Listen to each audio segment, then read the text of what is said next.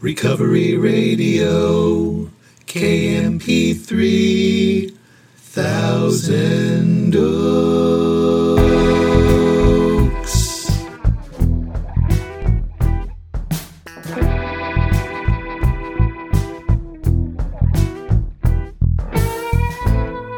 Ah, yes.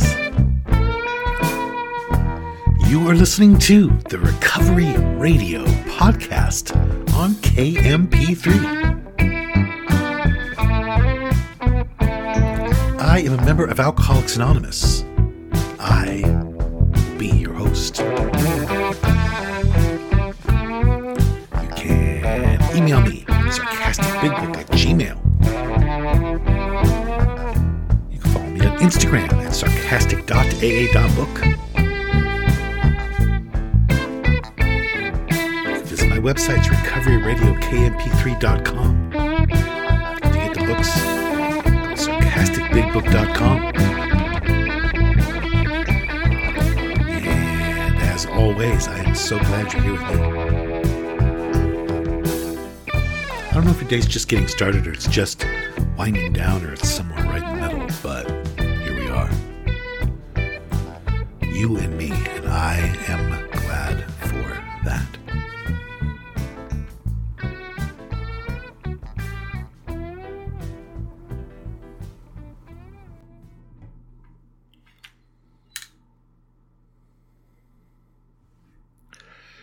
I always say the same thing at this time in the show. Just that I'm grateful I have no desire to drink today. And I mean it. Yesterday, in someone's share, they said that it wasn't only that they didn't want to drink, it was that they felt there was this sort of force field between them and that drink.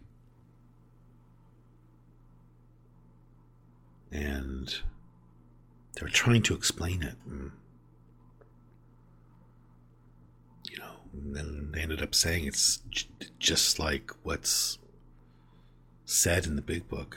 And they're referencing pages 84 to 85 when it talks about being placed in this position of neutrality and we haven't sworn off and we recoil from it as from a hot flame, like seemingly we couldn't, couldn't drink even if we wanted to. And he was talking about that. He was trying to describe that sensation of feeling like like the idea of drinking literally sounds insane now. And this was blowing his mind. And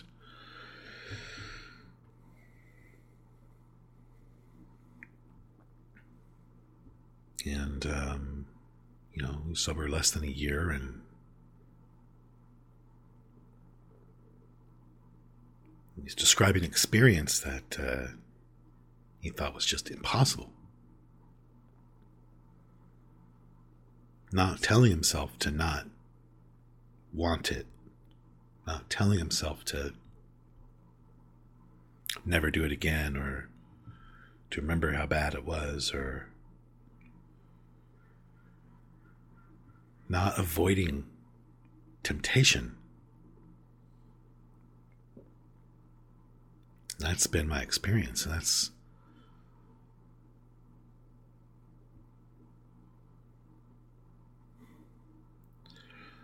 I've experienced it and I've experienced that sensation leaving. You know, I was a year sober. It left that sensation. That sane reaction to alcohol left. At the time, I didn't know why at all. I thought I was doing everything right. Didn't make any sense. Say it doesn't really work. I was telling myself. Going to meetings every day. Going to more than one meeting every day. Taking people through the big book praying morning, noon, and night, and still not having that experience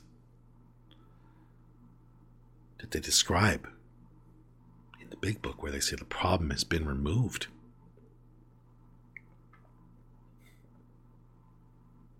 And just being baffled by that. No idea why. Why is this happening?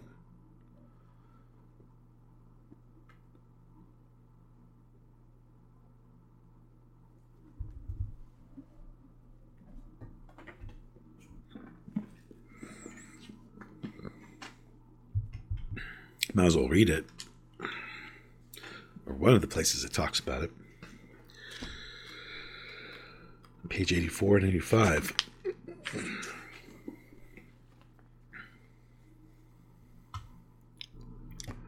Very last paragraph. By the time somebody's on step 10. And we have ceased fighting anything or anyone, even alcohol.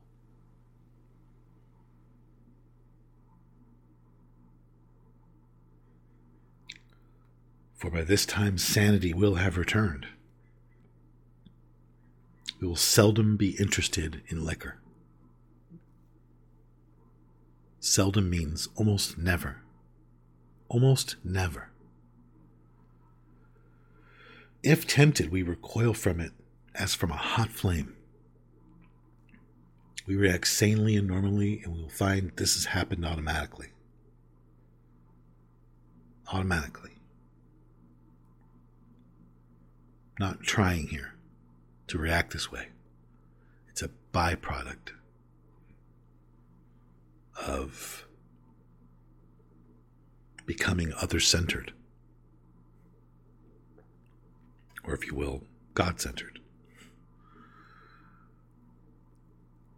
We will see that our new attitude toward liquor has been given us without any thought or effort on our part. Think about that. Our new attitude toward liquor happens without any thought, without any effort. Effort would be, you know, I got to play the tape through, I got to remind myself what I stand to lose. It's all of that is is fighting alcohol. And it says, by this time, we're not doing that anymore. It says it just comes. That's the miracle of it. We're not fighting it. Neither are we avoiding temptation.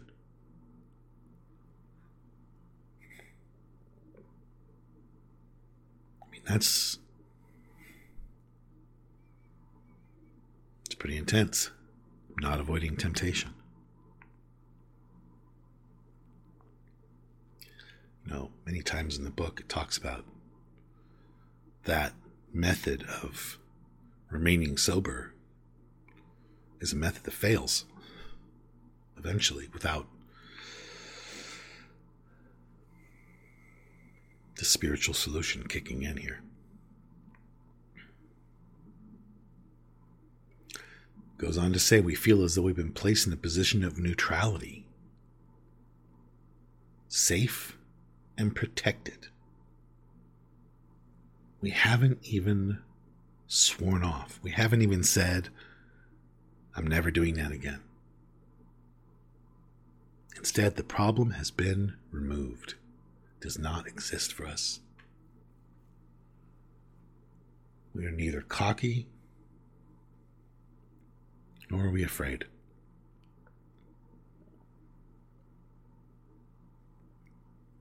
Significant statements. Not cocky, not like, I got this.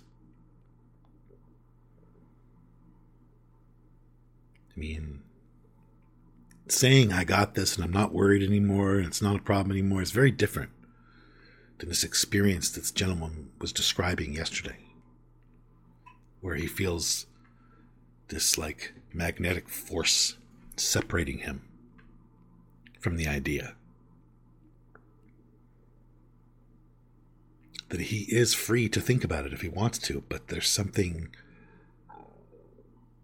protecting him from it. It's like it seems, he said, completely insane, the idea. That's very different than I got it. I'm not worried about it. Different experience. Do you know what I mean? Is it making sense? Then it says, This is their experience. That is how we react so long as we keep in fit spiritual condition.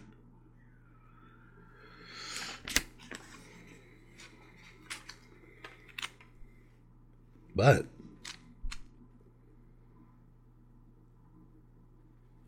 turn to page 66. Second paragraph.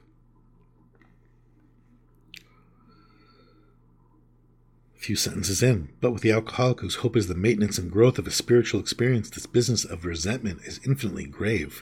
We found it is fatal.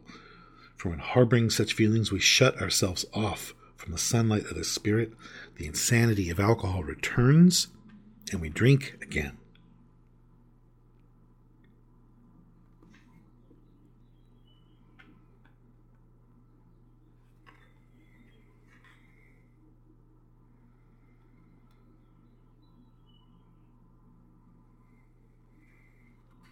Page 85. Back to where we were. First full paragraph It's easy to let up on the spiritual program of action and rest on our laurels. We are headed for trouble if we do, for alcohol is a subtle foe. We're not cured of alcoholism. What we really have is a daily reprieve, contingent on the maintenance of our spiritual condition. Every day is a day we must carry the vision of God's will into all of our activities. Thy will, not mine, be done How can I best serve thee? These are thoughts which must go with us constantly. We can exercise our willpower along this line all we wish. It's the proper use of the will.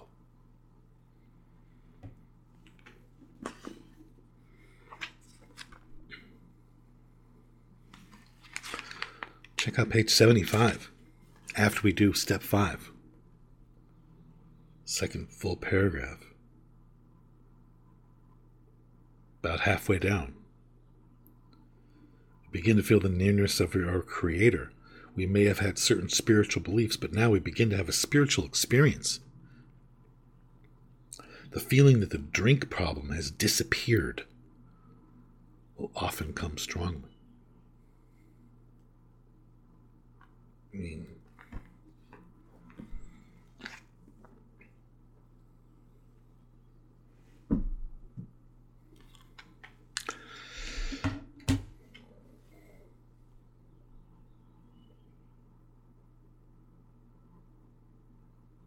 if I stay sufficiently unblocked from God, that will continue to be my experience. If I stay blocked from God for long enough, everything I just described will not be my experience.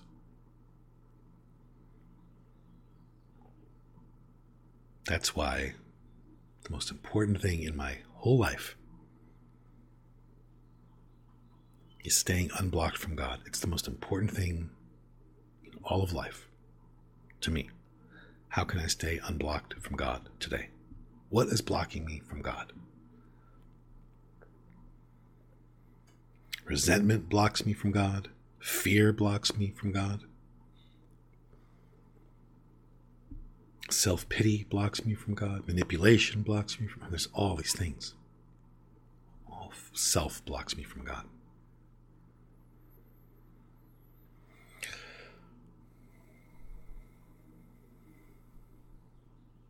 So I look at it like there's like blinds, blinds of self. And God is the sun, God's always shining, and I'm my focus is on trying to keep light coming through those blinds. Can't get rid of them. I'm a human being. Can experience self every day, but my concentration is on my blinds.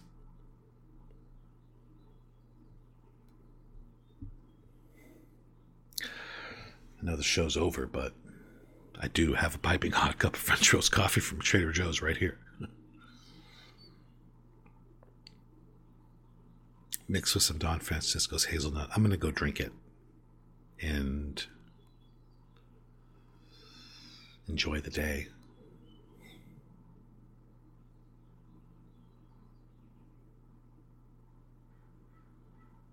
Hope you have an amazing day. Very grateful that you're here with me.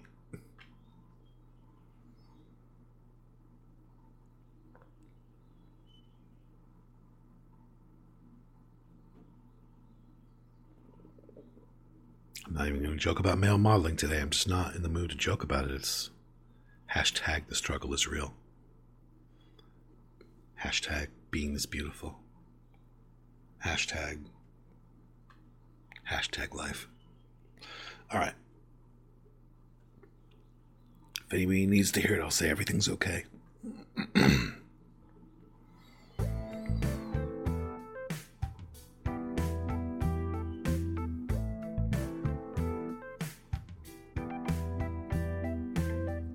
What's up, Chelsea? What's up, Dave? Hi, Katie.